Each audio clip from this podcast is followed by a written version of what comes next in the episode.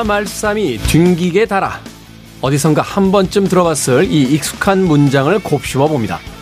나라의 말이 중국과 달랐던 그 삶에 대해서 말이죠. 소리는 있지만 글이 없어서 중국의 문자를 빌려다 쓰던 그때 한자로 표현이 어려울 때면 점과 선으로 기호를 그려야 했습니다. 이후 한글을 만들고 실험하던 15세기, 널리 사용을 보급한 15세기부터 19세기, 일제히 탄압에 사라지려던 한글을 지키기 위한 노력. 그래서 우리는 지금 이 아름다운 글자로 흥미로운 글을 읽고 쓰며 따뜻한 메시지를 주고받을 수 있는 거죠. 김태훈의 시대음감 시작합니다.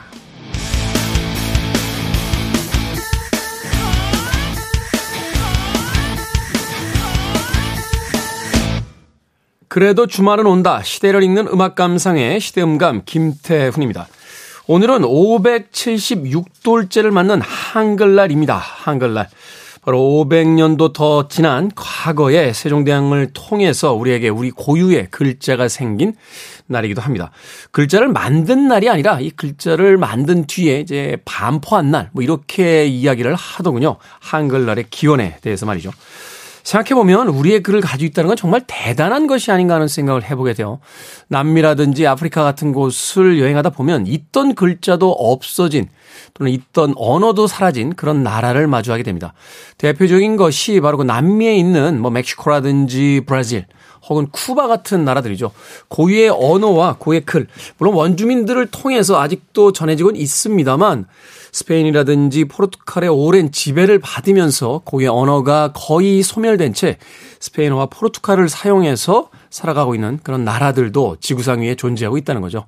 그런 의미에서 없던 글자를 만들어냈다는 것은 정말 대단한 업적이 아닌가 하는 생각을 하게 되는데 정말로 지구상에 존재하는 그 많은 글자들 중에 대단한 글자라는 생각을 다시 한번 해보게 됩니다.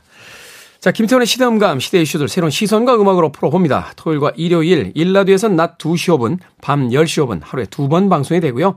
한민족 방송에서는 낮 1시 10분 방송이 됩니다. 팟캐스트로는 언제 어디서든 함께 하실 수 있습니다. 노라 존스의 음악 듣습니다. Those Sweet Words.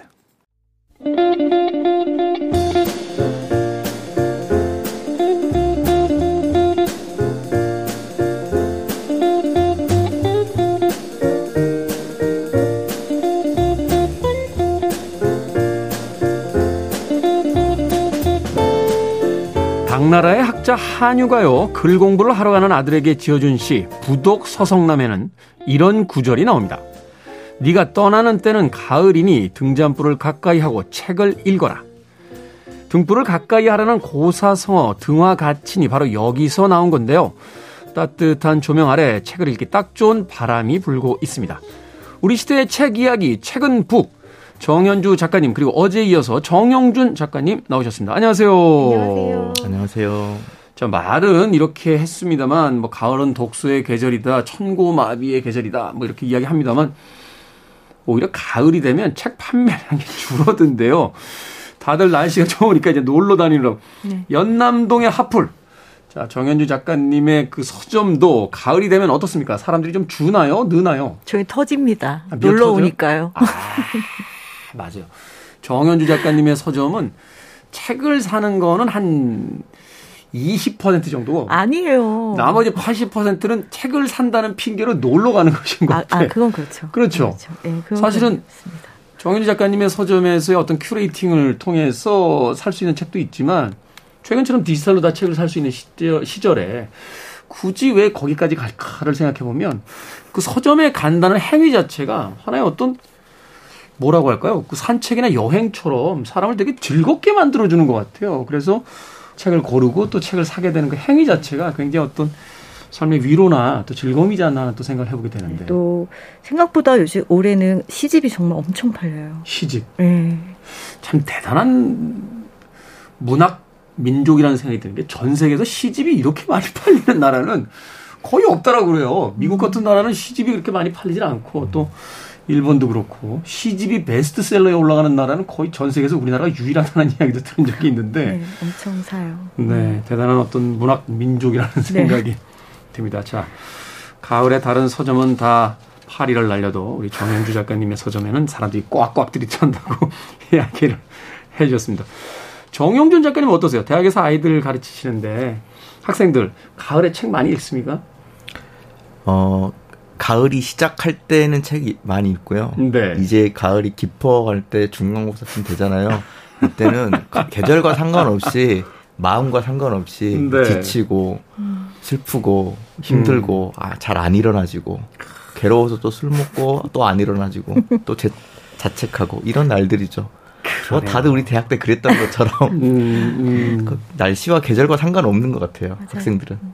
그렇죠. 그때는 언제나 여름이죠. 어, 몸에서 막 에너지가 뿜어져 나오는 봄에도 여름, 여름에도 여름, 가을에도 여름, 겨울에도 여름이 아닌가 하는 생각을 해보게 되는데 그때 사실은 또 많은 책들을 읽어야 하는 것도 중요합니다만 그땐 또 세상하고 계속 부딪히다가 네. 어느 순간에 또 책을 읽는 그런 어떤 또 시간을 맞이하게 되지 않을까 하는 생각도 해보게 됩니다.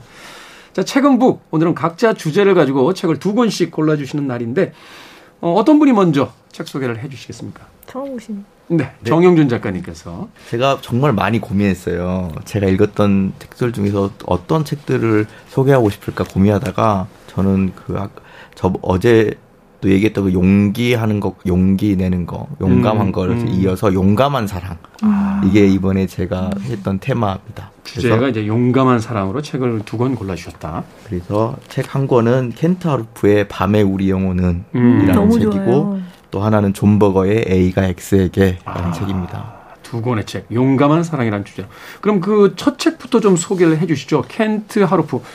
밤에 우리 영혼은 이라고 할 때 벌써 정현주 작가님은 아, 너무 좋아요라고 하셨습니다만 음. 저에겐 좀 낯선 작가거든요. 영화도 있어요. 어, 그렇군요. 이 켄트 하루프의 이 밤에 우리 영혼은 제가 다섯 장 다섯 장만 읽어도 무조건 재미있을 거라 확신하는 책 중에 음. 하나예요. 왜냐하면 너무 도입이 사람을 애간장을 녹입니다. 아, 충격적이죠, 약간. 네, 그러니까 이게 어떤 제가 이걸 왜 용감한 사랑의 첫 번째로 했냐면 우리가 사랑이라고 하는 거는 자연스럽게 운명이다 이런 거는 다 관념적인 거 결국은 누군가 시작을 해야 되잖아요. 음, 네. 누군가는 다가가야 되고 대시해야 되고 그런 건데 대부분 우리가 사랑이라고 하는 건 그 젊은이들의 전유물이라고 생각하고 음. 나이가 지나면 이제 그것 그런 것들은 좀 남세스러운 일이거나 아니면 추억으로 하거나 그러면 안 된다는 통념 같은 게 있는데 이 소설의 도입은 이렇습니다. 할머니인 에디 무어가 옆집 할아버지인 루이스 워터스라는 사람의 집에 갑자기 방문해요. 첫 시작이 그래요. 음. 그 노크를 똑똑똑 합니다. 그 문을 열겠죠. 그 둘이 오랜 이웃이에요, 그냥. 이웃인데 서로 마주 보면서 갑자기 에디 무어가 말해요. 잠깐 당신 집에 들어가서 잠깐 이야기 좀 해도 되겠냐. 해서 그렇게 들어가요. 네. 그리고 나서 뭐라고 하냐면 잠깐 침묵 속에 있다가 가끔 우리 같이 자면 안 될까요? 이렇게 얘기합니다. 할머니가. 네. 막 그런 잠이라기보다도 그 음. 자기가 부연해요. 그냥 둘 다 혼자니까 둘 다 그러니까 이제 혼자인 거예요. 다들 배우자를 잃고. 네. 그래서 나는 밤엔 너무 외롭다. 그리고 뭔가 이야기할 사람이 필요하다. 음. 당신도 그런지 모르겠지만 나는 당신을 오랫동안 지켜봤고 당신은 그러기에 좋은 사람인 것 같으니 그냥 우리가 밤에 같이 이야기하다가 잠들고 그럴 수 있는지 제안을 합니다. 그러니까 우리가 생각하는 어떤 그 성적 욕망에 대한 부분이 아니라 아, 그 길고도 고독한 저녁 시간을 같이 이야기를 좀 나누다가 스르륵 평화롭게 잠이 들 수 있다면 얼마나 괜찮겠습니까? 라고 제안을 하는 거군요. 성적 욕망도 배제하진 않고요. 아예 배제하지는 않고. 그건, 그거는 배제하지 않은 채 그냥 네. 우리가. 긴장감을 만들어주거든요. 저는 만약에 이걸 상상을 해봤는데 네. 너무 당황스럽지만 차분하게 얘기한 다음에 제안을 하고 가는데 루이스 워터스가 하루 정도 고민하면서 음. 다시 찾아가요. 그래서 내가 근 오랜 시간 동안 이토록 나를 흥분시키는 제안은 처음 들었다. 음. 라고 하면서 수락을 합니다. 네. 그렇게 서로 연애가 이제 시작되는 거예요. 연애인데 우리가 생각하는 가장 이상적인 어떤 친구이기도 하고 음. 또 동료이기도 하고 각각이 서로의 한 명의 책이잖아요. 그렇죠. 그 평생 살아왔던 그러니까 자기의 책을 읽어주고 상대방의 책도 듣고 음. 하면서 서로 그렇게 이제 사랑을 시작하는 거예요. 그런데 그렇게 로맨스가 시작은 되지만 그래도 여전히 그들에게는 당면한 여러 어려움들이 있죠. 음. 그 마을 사람들의 시선들. 그 처음에 그래서 뒷문으로 들어오는데 음. 그냥 앞문으로 들어, 들어오라고 합니다. 음. 앞문으로 들어오면서 이렇게 얘기해요. 사람들이 어떻게 생각하는지 관심 갖지 않기로 결심했다. 음. 그러니까 마음을 내가 그렇게 결정했다는 거잖아요. 그러니까 그렇죠. 이 결심이라는 단어가 참 좋더라고요. 네. 나는 어, 나는 어떤 사람인지 스스로 모르겠지만 결심한 이게 여, 용기라고 생각했고 음. 그래서 저는 이게 너무 좋았어요. 그냥 이 도입이 너무 좋아서 음. 단순히 이걸 제가 소설가니까 막 문학적이겠지가 아니라 이야기로도 재밌고 이미 그 넷플릭스에 보면 동명의 영화가 있습니다. 아 그래요? 네. 그래서 그 굉장히 재밌어요. 그 영화도 그 배우도 누구였지? 그 로버트 레드포드인가 이런 오. 굉장히 영화도 재밌습니다. 네, 그래서 좋아요. 이걸 제가 정말 강력하게 추천드려요. 음. 이 여러 가지 이 소설을 보는 여러 가지 재미가 있겠죠. 음. 그냥 로맨스로 그렇죠? 읽으셔도 좋고요. 음. 저는 좋았던 게 이 둘이 서로의 삶을 이야기해요. 음. 지나간 연애 좀 해주세요랄지 음. 그때 당신은 왜 그런 선택을 했는지 나는 지금의 지금의 고, 걱정은 있는지 그리고 더이 소설의 백미는 이제 자식들이 싫어합니다. 당연히 싫어하겠죠. 좀 뭔가 고요하고 고요한 백자처럼 그냥 이렇게 깔끔하게 있다가 가셨으면 하는 마음인지 백자 그렇게 자꾸 이렇게 추문에 얽히는 게 싫은 거예요. 음. 추문에 이렇게 싫어가지고 그 딸이 그 나오는 아빠한테 이런 음. 얘기를 하거든요. 왜 그렇게 하냐고 하니까 그 루이스 오터스 남자 이렇게 말해요. 자유로워지겠다는 일종의 결단이지. 그건 우리 나이에도 가능한 일이란다라고 말해요. 음. 그러니까 10대 소년처럼 구시네요라고 약간 비난합니다. 근데 이렇게 말해요. 10대 시절에도 이러지 못했다. 그럴 엄두조차 못 냈지. 하라는 일만 하며 자랐으니까 이렇게 얘기해요. 음. 그러니까 심지어 10대 때보다 나는 지금 더 강하게 용감한 거고 나는 결단했다, 음. 결심했다 이렇게 하면서 근데 사실 삶이라고 하는 게 제가 작가니까 글은 그냥 내가 진술하면 써지는 거거든요. 호명하면 막 빛이 있어라고 하면 빛이 있는 것처럼 그게 그렇죠. 언어의 방식이잖아요. 작가가 신이니까 자기 세계는 자기 마음대로 창조해낼 수 있는 거죠. 그렇죠. 어. 저는 그게 소설가가 어떤 스토리텔러보다 그 유리한 점을 생각해요. 영화 만드신 분들은 그 미장센을 다 만드는 게 쉽지가 않잖아요. 자본이 필요하고 자본도 필요하고 그걸 연기할 배우가 있어야 되고 또 스탭들이 있어야 되고 공간이 있어야 그렇죠. 되고 여러 가지가 있어야 되지만 그런데 이게 단순히 어, 소설의 세계에서만 하는 일이 아니라 실제 삶에서도 그렇네. 내가 오늘 누구한테 연락하기로 마음 먹으면 내가 오늘 그 사람과 연락하는 하루를 보내는 거고. 음. 내가 이 사람과 헤어지기로 결심했으면 헤어지기로 헤어질 갑자기 헤어질 결심도 생각나네요. 어쨌든 그렇게 뭔가 결심이 네. 결심이 삶을 바꿔버리잖아요 소설처럼. 그렇죠. 그래서 저는 이 용감함이란 게 각자 여러분들 뭐 연애하고 사세요라기보다도 만 저는 행복한 거는 단순한 것 같아요. 하기 싫은 일 안 하고 하고 싶은 일 하면서 하면 되는데 음. 하기 싫은 일을 하지 않는 것도 너무 힘들고 하고 싶은 일은 더 하기 힘들어서 작은 거라도 좀 결심하는 그 용기를 좀 내보면 어떨까. 음. 그게 사랑이라면 더더욱 좋겠죠. 음, 네. 이런 마음으로 제가 이 소설을 음. 추천해드리고 싶어요. 그런데 또 그렇게 소설이니까 말도 안 되는 방식으로 해피엔딩을 주는 것도 아니고 마지막에 또 되게 음, 씁쓸합니다. 음, 이 어떤 현실이라고 하는 것을 또 놓치지 않고 음. 그 어떤 꿈과 환상의 세계로 빠져나가지도 않은 채 마지막 문을 닫으면 또 마음이 또 애잔하게 또 조여오는 게 있어요. 그래서 이 소설 참 좋은 소, 소설이다. 어, 소설이라고 생각해요. 흡입력이 굉장해서 한 시간이면 다 읽게 되는 네, 게 있고 놀랐군요. 저희 서점에서는 이제 사랑이 어려운 사람들 음. 모임 같은 게 있거든요. 그때 사랑이 하기엔 내가 너무 나이가 들었다, 늦었다고 생각하는 사람들에게 꼭 읽어보라고 하면은 저한테 화내요. 70에 연애하라는 거예요. 연애 하셔야죠. 연애를 해야죠. 하셔야 됩니다. 해야 됩니다. 그리고 나이가 들어서 하는 연애는 방금 작가님 말씀하신 것처럼 그런 결단과 결심이 빠르게 왜냐하면 살아온 역사가 있으니까 그게 저는 되게 아름답더라고요. 사실은 음. 삶의 경험이 그렇게 풍부하기 때문에 더 멋진 연애를 할 수 있잖아요. 상대를 더 음. 배려할 수도 있고 더 깊은 음. 어떤 의미를 찾아낼 수도 있고 어, 이야기하지 않는 것까지도 이해할 수 있는 그런 나이가 됐는데 음. 그 멋진 재능과 경험들을 왜 그냥 썩히는가? 그것을 가지고 더 멋진 연애를 할 수 있다. 켄타로프의 밤의 우리 영혼은 정용 작가님의 첫 번째 예, 추천작이었고요. 자, 두 번째 책도 소개를 해 주시죠. 네. 두 번째 책은 이제 밤의 우리 영혼은이 영혼은이 사랑을 시작하기 위한 용기였다며 이제 사랑을 유지하는 그렇지. 용기도 필요하죠. 음. 사랑을 유지한다는 건 사랑은 어 나와 그 사람 그 나와 그 사람과의 감정 때문도 힘들지만 음. 이 둘을 가만히 내버려 두지 않잖아요. 그쵸. 이 세계가. 맞아요. 어, 친구들도 가족들도 환경도 그런 것처럼 그래서 이들이 사랑을 유지하기 위해서 내는 여러 용기들 중에 어, 제가 읽은 가장 아름다운 소설이자 소설의 세계에서도 참 유니크한 소설 중에 하나인 A가 X에게라는 소설을 제가 골라왔어요. 네.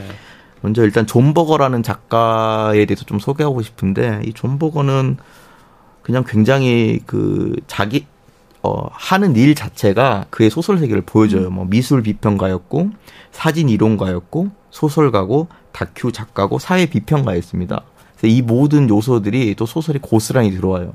그리고 소설이라고 하는 형식 같은 것들을 스스로 파괴하려고 하는 거 아닌데 나는 이게 소설이야라고 쓴 그 소설이 소설의 어, 어떤 영역을 넓히는 느낌이랄까요? 그러니까 소설은 참 재미있는 게 우리가 머릿속에 소설을 이런 장르라고 생각해도 어떤 희한한 소설이 써져 버리면 갑자기 소설의 영역이 막 넓어지는 맞아요. 그런 음. 되게 그 묘한 어떤 장르거든요. 음. 마치 그 진화론에서 이야기하듯이 조금씩 조금씩 변해가는 게 아니라 어느 날 돌연변이 하나가 등장하면서 갑자기 네. 확장이 확 돼버리는. 어. 그래서 소설이란 정의가 모두를 포함할 수 있는 정의를 참 만들기가 어려워요. 음. 그런 어떤 그거 반짝이는 소설들이 있어요. 이 소설의 마지막 꼭지점을 잡아주는 그런 소설 중에 하나라고 생각하는데 이 A가 X에게는 이 A에 해당하는 그 아이다와 X에 해당하는 그 사비에르가 이 둘이 연인입니다. 네. 근데 사비에르가 이 감옥에 갇혀 있어요. 그런데 이 감옥에 갇혀 있는 그 이중 종신형이라고 하는 형을 받아요. 그러니까 이중 종신형은 절대로 나, 밖에 나올 수가 없는 거죠. 네, 살아서도 나올 수 없고 죽어서도 수감 한 만큼 시체를 감옥에 두는 그러니까 음. 두 번 두 번 그 선고를 낼 정도로 강한 아. 형벌이죠. 그러니까 영원히 나올 수 없는. 그러네요. 엄청난 형벌이네요. 그러니까 죽어서도 너는 당분간 너의 유령은 여기 있어야 된다. 이런 당분간이 아니라 종신형이니까 영원이잖아요. 이거 일종의 그 법적인 저주 아닙니까? 그렇죠. 그런 상태의 사비에르가 연인인 이제 아이다가 이 둘이 어떻게 연애를 할 수 있겠습니까? 음. 그리고 이 둘은 서로 편지도 주고 받을 수가 없어요. 보내기만 할 보내기만 음. 할수 있고 그래서 아이 아이다가 이 사비엘에게 편지를 씁니다.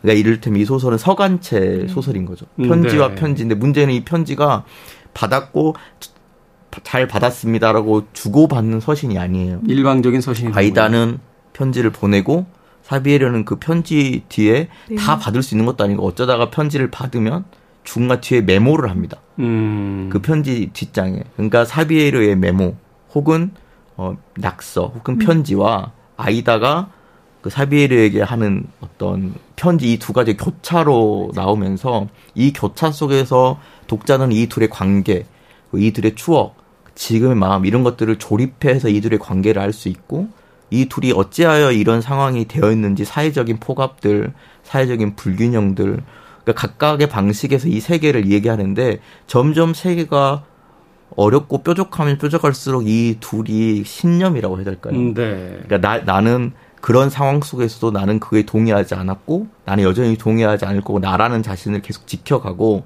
또 심지어 몸과 몸이 만날 수 없고 미래에도 서로 만날 수 없는 이 둘은 이 연인으로서의 정체성을 유지하려고 합니다. 음. 음. 그런 의미로 제가 용기라고 이야기했고 그리고 말하자면 두 사람의 연인의 관계를 계속 유지하기 위한 유일한 장치는 편지를 그치. 보내는 것밖에 없는 건데 만날 수가 없고 아무것도 할 수가 없으니까 그렇죠. 그 편지를 보내는 행위 자체가 자신들을 둘러싼 세상에 대한 거대한 그 불의에 저항. 대한 어떤 일종의 저항이 되는 거군요. 그렇죠. 어. 그 저항일 수도 있죠. 그러니까 심지어 이 둘은 결혼한 상태가 아니, 아니어서 면회도 불가능해요. 그러니까 음. 영원히 이 둘은 단절되어 버렸고 음. 그럼에도 불구하고 그걸 인정하지 않고 둘 모두 연인 관계로 있는데 편지라는 행위 내가 무엇인가를 썼고 내가 여전히 표현한다는 행위가 자기 자신을 지켜주는 거죠. 음. 이 관계를 지켜주고 그 안에서 자유할 수 있는 힘을 줘서 이 소설을 읽어보면 아 그냥 말 그대로 그 예쁜 느낌의 아름다움보다도 음, 네. 아, 인간이라고 하는 존재는 경우에 따라서 얼마나 아름다워질 수 있는가. 음. 그 신념이라고 하는 거. 네. 심지어 자기의 어떤 생각이라고 그리고 기억과 추억은 또 얼마나 이 현실보다 강한가. 음. 그 보고 있으면 너무 너무 좋아요. 정말 맞아요. 너무 좋아요. 네. 그리고 손을 그려서 보내잖아요. 자꾸 네, 저 거기서 정말 너무 울었거든요. 네. 만질 수 없고 네. 다가갈 수 없으니까 이제 손을 그려서 보낸다. 네, 그래서 이거를 음. 창가에 붙여줬을 때 바람이 불면 이게 흔들리면 내가 당신 손을 잡고 있는 거다 이런 얘기들이 나오는데 우리가 사랑이 무엇일까 생각할 때 그 많이 육체적인 것들을 많이 생각을 하잖아요, 사실. 근데 그런 신념이라던가 말씀하신 것처럼 결심들 이런 것들이 어떻게 둘을 이어줄 수 있는가를 너무 잘 보여줘가지고 제가 이 책 너무 좋아해서 인생책이라 그러면 넌 역시 플라토닉 러브구나 친구들이 놀리는데 이게 그냥 플라토닉이 되는 게 아니잖아요. 그 전에 역사가 있었기 때문에 이들이 그렇죠. 서로를 잡을 네. 수 있는 그런 게 너무 아름다워요, 정말. 음. 존 버거라는 작가도 참 사실은 이제 음 수잔 손택, 존 버거 이런 류의 어떤 작가들 사실은 이제 미술과 사진과 이 평론에 대한 어떤 탁월한 어떤 네. 혜안들이 있으면서도 자신들의 어떤 이야기들을 또 그 안에서 자유롭게 실험했던 좀 대단한 작가라는 생각을 또 해보게 되네요. 네. 어 저는 사실 그 내용을 들으면서 깜짝 놀랐던 것이 뭐냐면 소설을 배울 때 이렇게 쓰지 말라는 거거든요. 왜냐하면 제약이 많아지면 쓰기 쉽지 않다. 그래서 가능하면 제약이 없는 소재들을 찾아내야 된다라고 이야기를 하는데 한쪽은 편지를 보낼 수만 있고 그 한쪽은 답장을 할 수 없어서 쓰는 메모는 어 말하자면 그 여주인공에겐 다가가지 못하고 독자만이 오직 읽어낼 수 있는 그런 어떤 제약들을 다 배치해 놓고 나서 그걸 가지고 사람에게 그 독자에게 어떤 울림을 줄 수 있다라는 건 대단한 작가들의 어떤 그 필력이자 뭐 해안들이 아닌가 또 생각을 저는 이 소설이 좋았던 게 또 둘이 막 사랑해요, 막 사랑해 이게 아니고 음. 사회적인 얘기들, 자기들이 사회 운동을 했던 얘기들이 엄청 들어가 있잖아요. 음. 그런 삶을 공유하고 세상과 함께 쌓아갔던 싸워갔던 그 기억이 두 사람을 유지해 준다는 게 정말 아름답게 느껴졌어요. 맞아요, 그러네요. 음. 세상에 우리를 갈라놓지만 우린 거기에 끝까지 음. 고귀하게 저항할 겁니다.라고 하는 일종의 선언처럼 또 들려지기도 합니다. 켄트 하루프의 밤에 우리 영혼은 그리고 존 버거의 A가 X에게까지 정용준 작가님께서 용감한 사랑이라는 주제로 두 권의 책을 소개를 해 주셨습니다. 앞서서 정현주 작가님께서 그 손의 그림을 그려서 보냈을 때 거기서 눈물이 쏟아졌다라고 해서 존 레논의 음악 하나 듣고 갑니다. Love 김태훈의 시대음감, 정용준 작가, 정현주 작가 두 작가님과 함께 우리 시대의 책 이야기, 책은 북 함께 이야기 나누고 있습니다. 자, 이번에는 정현주 작가님이 골라오신 책을 만나볼 시간입니다. 자, 어떤 주제로 또 두 권의 책을 골라오셨는지요? 네, 저는 이제 정현주 작가님 나오신다고 해, 해가지고 책을 제가 먼저 골랐거든요. 네. 네. 건강한 사랑. 건강한 사랑. 네, 그리고 건강하고 확장된 사랑에 대해서 주제를 잡아봤어요. 건강하고 확장된 사랑. 네. 요즘에 너무 이게 뭐 사랑이라고 하면 막 되게 막 서로 망가뜨리고 막 그런 게 문학 작품에 사실 많이 있잖아요. 문학 작품뿐만이 아니라 사랑이라고 착각해서 그 폭력적인 형태로 그쵸, 범죄가 드러나는 경우들이 너무 많아서 최근에는 사랑이란 이야기 꺼내기도 무서워요. 네. 그래서 우리 반대편을 한번 봐보면 어떨까. 제가 서점에서 이제 20, 30대들의 사랑 이야기 정말 많이 듣거든요. 음, 네. 근데 가장 무서워하는 게 시작이고 그 시작을 할 때 아까 그 켄타우르프 작품처럼 그 두 분은 정말 오랜 시간을 봐왔어요. 같은 마을에서. 그래서 이제 서로 딱 결합이 될 수 있었는데 젊을 때 연애를 시작할 때는 그게 제일 무서운 거죠. 이 사람이 괜찮은 사람일까?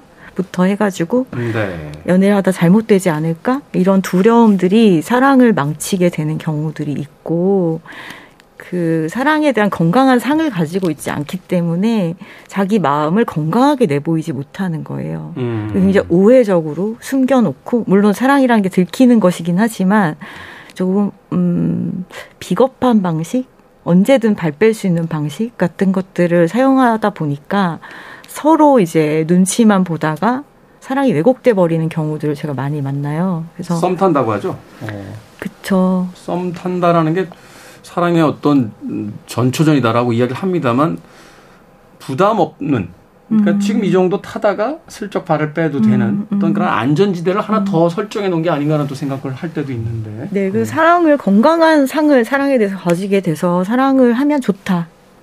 내가 좋아진다. 몸과 마음도 건강해지고 또 사랑을 하는 사람을 믿을 수 있다. 음. 이런 생각 속에서 사랑을 시작한다면 훨씬 좋지 않을까? 그리고 제일 무서워하는 게 이제 그럼 그럼 고백을 해봐 이렇게 하면은 고백을 어떻게 해야 되는지도 모르겠다는 거예요. 그런 건 왜 안 가르쳐 주죠 학교에서?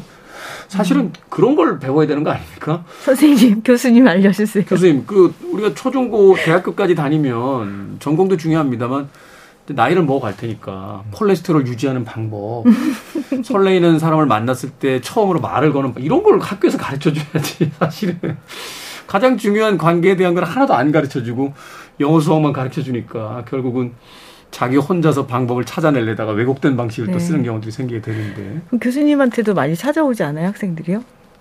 네, 뭐 찾아오는데 그냥 네. 저는 화이팅이라고 외쳐줘요. 그냥 저는 이렇게 많이 이야기하는 것 같아요. 어, 그러니까 뭔가 그 뭔가 하지 않음으로써 음. 뭔가를 하지 않음으로써 자신의 마음을 지 켜내는 것만 하지 말라고 늘 얘기해요. 음, 음. 음. 우리가 멋지다.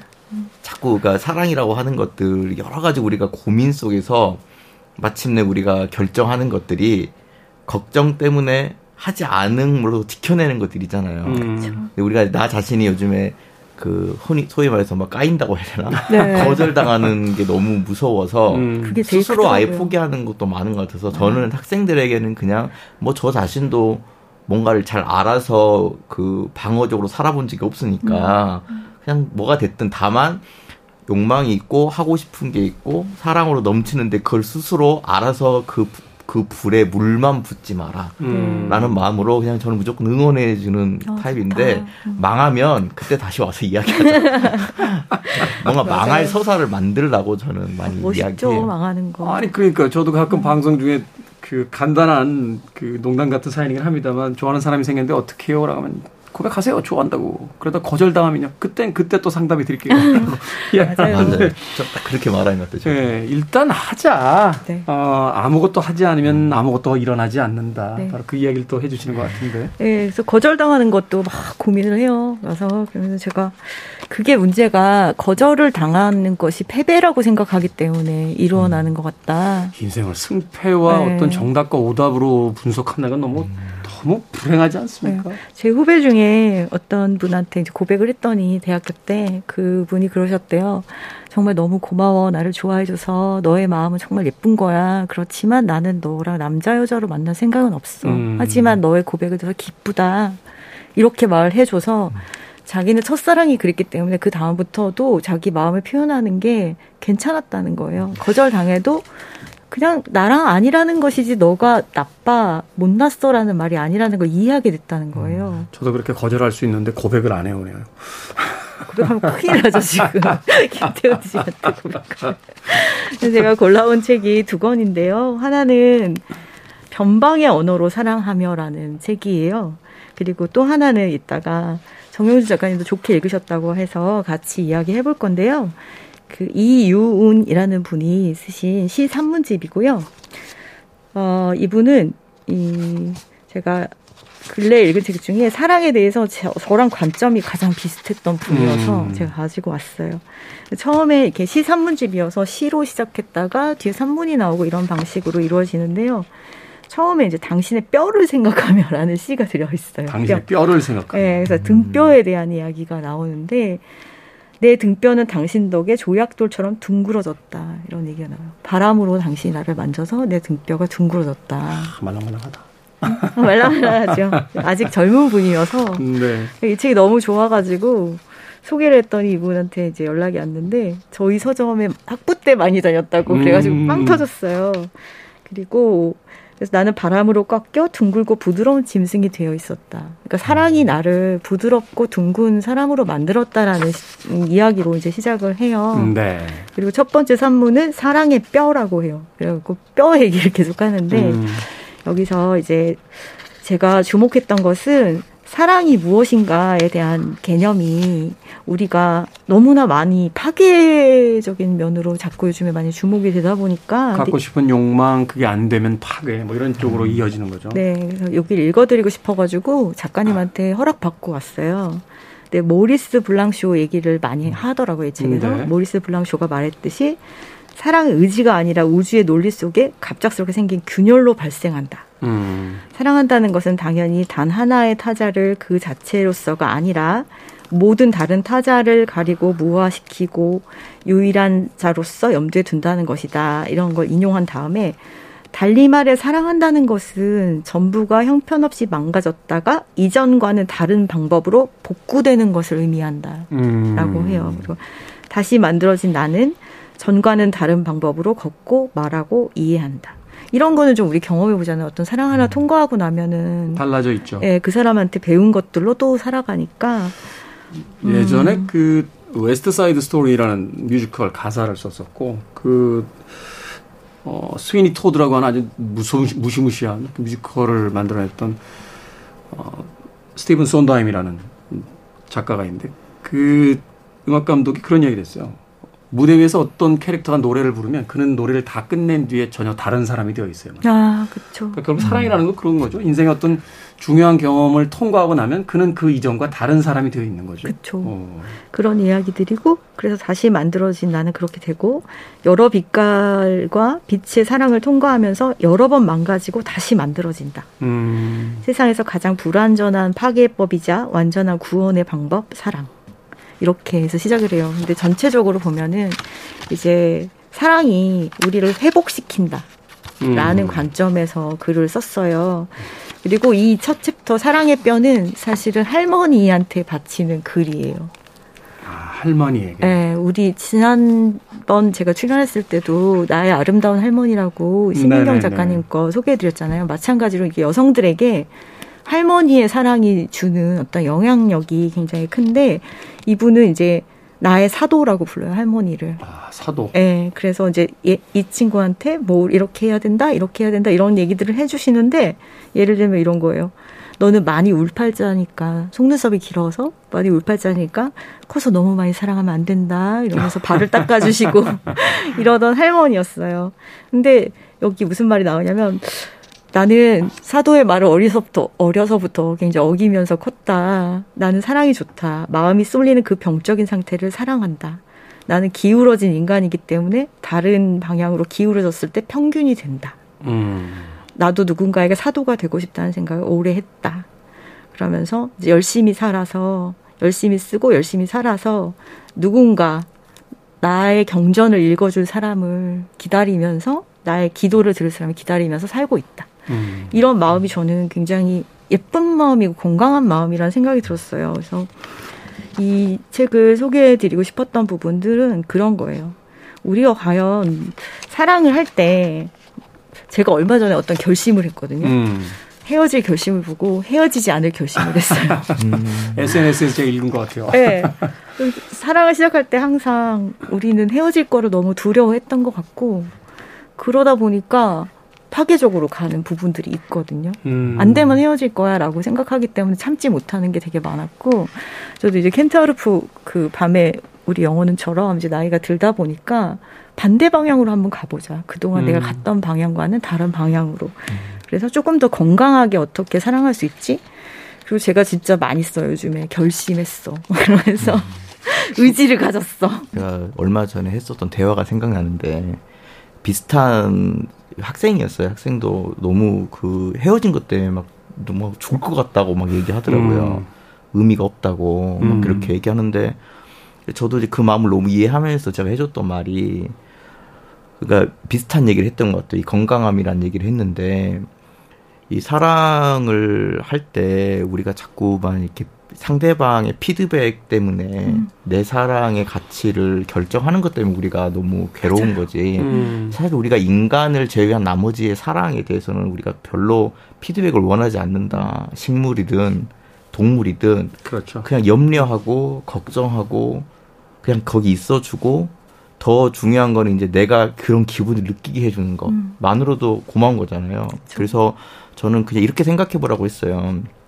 특히 이제 너는 글 쓰는 사람이 되고 싶은 거니까 어쨌든 우리에게는 그게 어 경험체 자체가 우리를 변화시키잖아요. 아까 음. 뭐 말씀하셨던 것처럼 네. 그게 나에게 몸의 일부가 돼버린 거예요. 흡수가 음. 되어서 그쵸. 나의 일부가 된 경험을 하게 하는 거, 음. 그 느끼게 한 거. 그래서 그냥 고마워해라. 음. 그런 그런 시절을 보낸 거. 그리고 지나고 네. 나면 그런 시절을 생각나는 것만으로도 마치 우리의 몸이 책이라면 그런 챕터가 나에게 생긴 거 그렇게 생각해봐라고 제 이야기를 했거든요. 너무 좋은 말씀. 그래서 저는 그냥 상대방 인간과 인간을 사, 사랑할 때 가장 좋은 방식이 그냥 어 그 사람의 응답보다도 음. 내가 그 사람 때문에 느낀 감정에 좀 집중하면 맞아요. 내가 이런 걸 느낄 수 있다니 맞아요. 내가 이렇게 설렐 수 있다니 음. 내가 이렇게 바보 같은 느낌일 수 있다니라는 것에 좀 집중을 하면 그냥 그 자체로 그 자체로 보답인 것 같아요. 음. 내가 이걸 느낄 수 있다는 것만으로 그래서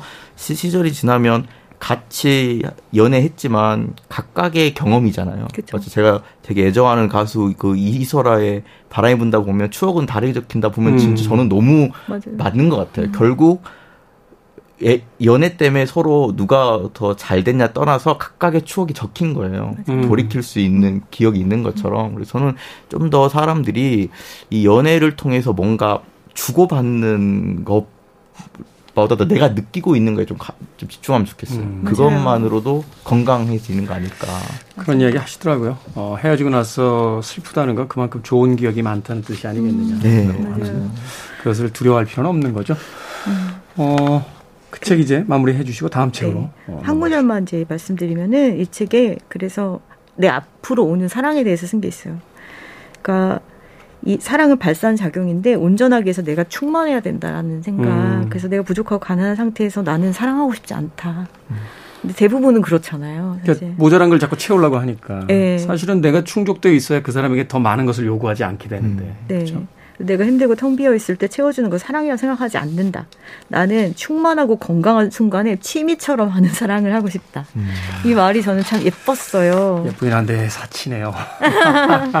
근데 너무 이제 무시 여기 보면은 사랑을 할 때 무심해야 된다라는 얘기들이 있어서 저는 그 음. 부분도 되게 공감을 했거든요. 우리가 너무 막 몰입해가지고 상대방의 모든 일거수일투에 빠져드는데 그러지 말고 적당한 무, 무심함 그리고 뭐 이렇게 바른 자세 이런 것에 나는 이제 끌리지 옛날처럼 이렇게 눈물을 주는 사랑이 아니라 그래서 약간 무심했으면 좋겠다는 얘기가 있고 맨 마지막에 이렇게 시가 있는데 이거는 정말 너무 달아요. 네. 너무 단데 이 중에 비가 오면 비 같이 맞는 게 사랑이라고 우리는 그동안 얘기했잖아요. 그러지 말고 같이 우산을 사러 가자. 음. 이런 이야기가 좀 젊지만 건강한 사랑이었다면 이제 다음 책으로 넘어가면 이거는 네. 요즘에 시집이 베스트셀러가 돼가지고 엄청나게 화제가 되고 있어요.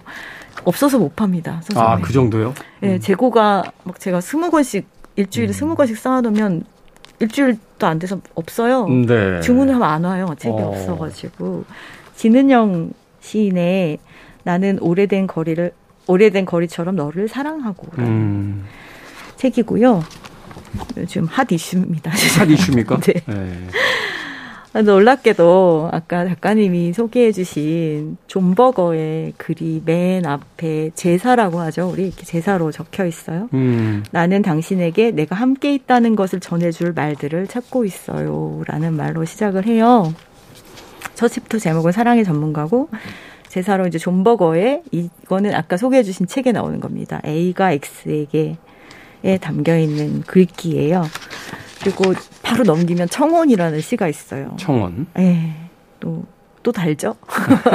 근데 결혼을 청한다? 달지가 네. 않아요. 근데 읽어보면은 여기 이제 어떤 남자의 이야기예요. 그래서 어, 과거에 그랬듯 미래에게도 아첨하지 않을게, 뭐 이런 비를 줄게, 뭐 이런 얘기가 있어요. 슬픔도 주고, 그 다음에 과거, 미래 아첨하지 않겠다. 뭐, 그러니까 우리가 막 결혼할 때 막 비례 너에게 뭘 해주겠어 막 이런 거 많이 하잖아요. 음, 음. 너뭐 손물 한 방울 안 묻히게 해주겠어 이런 거. 너무 옛날 스타일 아닙니까? 받아본 지가 너무 오래돼가지고요. 근데 그런 거 그리고 여기 보면은 이제 내가 나를 찾는 순례였던 시간을 모두 돌려줄게라는 구절이 저는 정말 좋더라고요. 내가 못, 나를 못 찾아서 헤매던 그런 음. 시절까지도. 그리고 존버거의 아까 A가 X에게 보면은 우리는 미래를 쓸 수는 없지만 과거를 다시 쓸 수 있다라는 말이 나와요. 네. 존버거의 책에 그 말하고도 되게 연결되더라고요. 과거는 우리가 기억하는 방식으로 재구성되잖아요. 그렇죠. 사실은 이제 과거를 기억하는 게 사람마다 다 다르잖아요. 자기들이 그렇죠. 원하는 방식대로 다 써놨기 때문에. 네네. 네. 그리고 맨 마지막이 나는 인류가 아닌 단 한 여자를 위해 쓴 잔을 죄다 마시겠지? 슬픔이 나의 물컵에 담겨 있다. 투명 유리 조각처럼.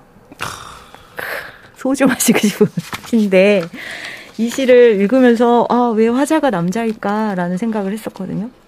근데 맨 뒤에 신영철 씨가 해설을 써놨는데 음. 이 해설이 또 정말 백미예요. 뭐 최근에 평론계에선 단연 스타죠 신영철 씨. 네. 네. 유난히 마음을 쏟아서 쓰신 듯한 느낌이 음. 저는 들었고 이 앞에 A가 X에게를 제사로 얹었잖아요. 그래서 이 청원을 A가 X에게 연장선상에서 한번 읽어봐라. 라는 글이 있어요. 그러니까 우리가 봤듯이 나올 수 없잖아요. 그 남자는. 음, 네. 나올 수 없는데 그 책에 A가 X에게 보면은 여자가 청혼을 하잖아요. 왜냐 연애가 안 되니까 음. 우리 결혼할래? 여자가 음. 그래요. 그 편지에다가 여기도 결정이 나와요. 방금 음, 한 가지 결정을 내렸어요. 우리 결혼하는 게 어때요? 이렇게 했는데 결혼 못 하거든요. 음. 못 하죠, 당연히. 그래서 그 이야기가 나오고 사실 제가 이 책을 뭐 사랑 얘기가 너무 아름다운 게 많은데 그거는 직접 읽어보시면 될 것 같고 이 책을 왜 가지고 나왔는가 하면은 아까 확장된 사랑이라고 음, 했잖아요. 음, 네. 세월호 얘기가 전부예요. 거의 사실은 사랑의 시 몇 개와 세월호 얘기가 나와서 저는 그걸 읽으면서 정말 많이 울었어요. 근데 그 부분에 이분이 이제 시인은 잘 싸우는 사람이다라는 얘기가 나오거든요. 이 잘 싸우는 이유가 뭐냐면 음. 더잘 사랑하기 위해서요. 그래서 아름다운 사랑, 예술적 자극이 사람들을 치유하고 그것이 사랑을 전파하는 어떤 힘이 될 것이다라는 믿음을 가지고 썼다라는 게 계속 느껴지는 글이었고요. 마지막에 이제 아까 그 평론가가 쓴 게 아름다운 세상에 대한 꿈을 포기할 수 없게 만드는 아름다움. 지능령은 그런 것을 가졌다라고 결론을 내리는데 중간중간 읽으시면 정말 많이 울게 되실 거고 그런데 누군가가 불행한 상태에서 우리는 결코 행복할 수 없잖아요. 사랑이란 것은 연결되어 있고 우리는 연결되어 있기 때문에 그래서 정말 내가 사랑으로 행복한 게 어떤 건가를 생각하실 때 한번 읽어보시면 좋을 시집입니다. 세상이 망했다라고 염세적인 생각이 들 때마다 여전히 그래도 세상에 사랑이 존재하고 그 사랑으로서 다시 한번 쌓아볼 수 있다라고 어, 이야기하는 아주 힘이 센 언어의 시집 이라고 볼 수 있겠군요. 네. 진은영의 나는 오래된 거리처럼 너를 사랑하고 앞서서에 소개해 주신 최근 이이운의 변방의 언어로 사랑하며 두 권의 책 소개를 해 주셨습니다.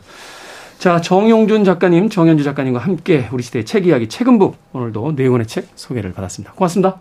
감사합니다. 감사합니다. 저도 끝 인사 드리도록 하겠습니다. 아, 한 시간 가까운 시간 동안 사랑 이야기를 했더니 이 노래가 듣고 싶어졌어요. 마이클 볼튼의 Love is Wonderful Thing 들으면서 저도 작별 인사 드립니다. 지금까지 시대음감의 김태훈이었습니다. 고맙습니다.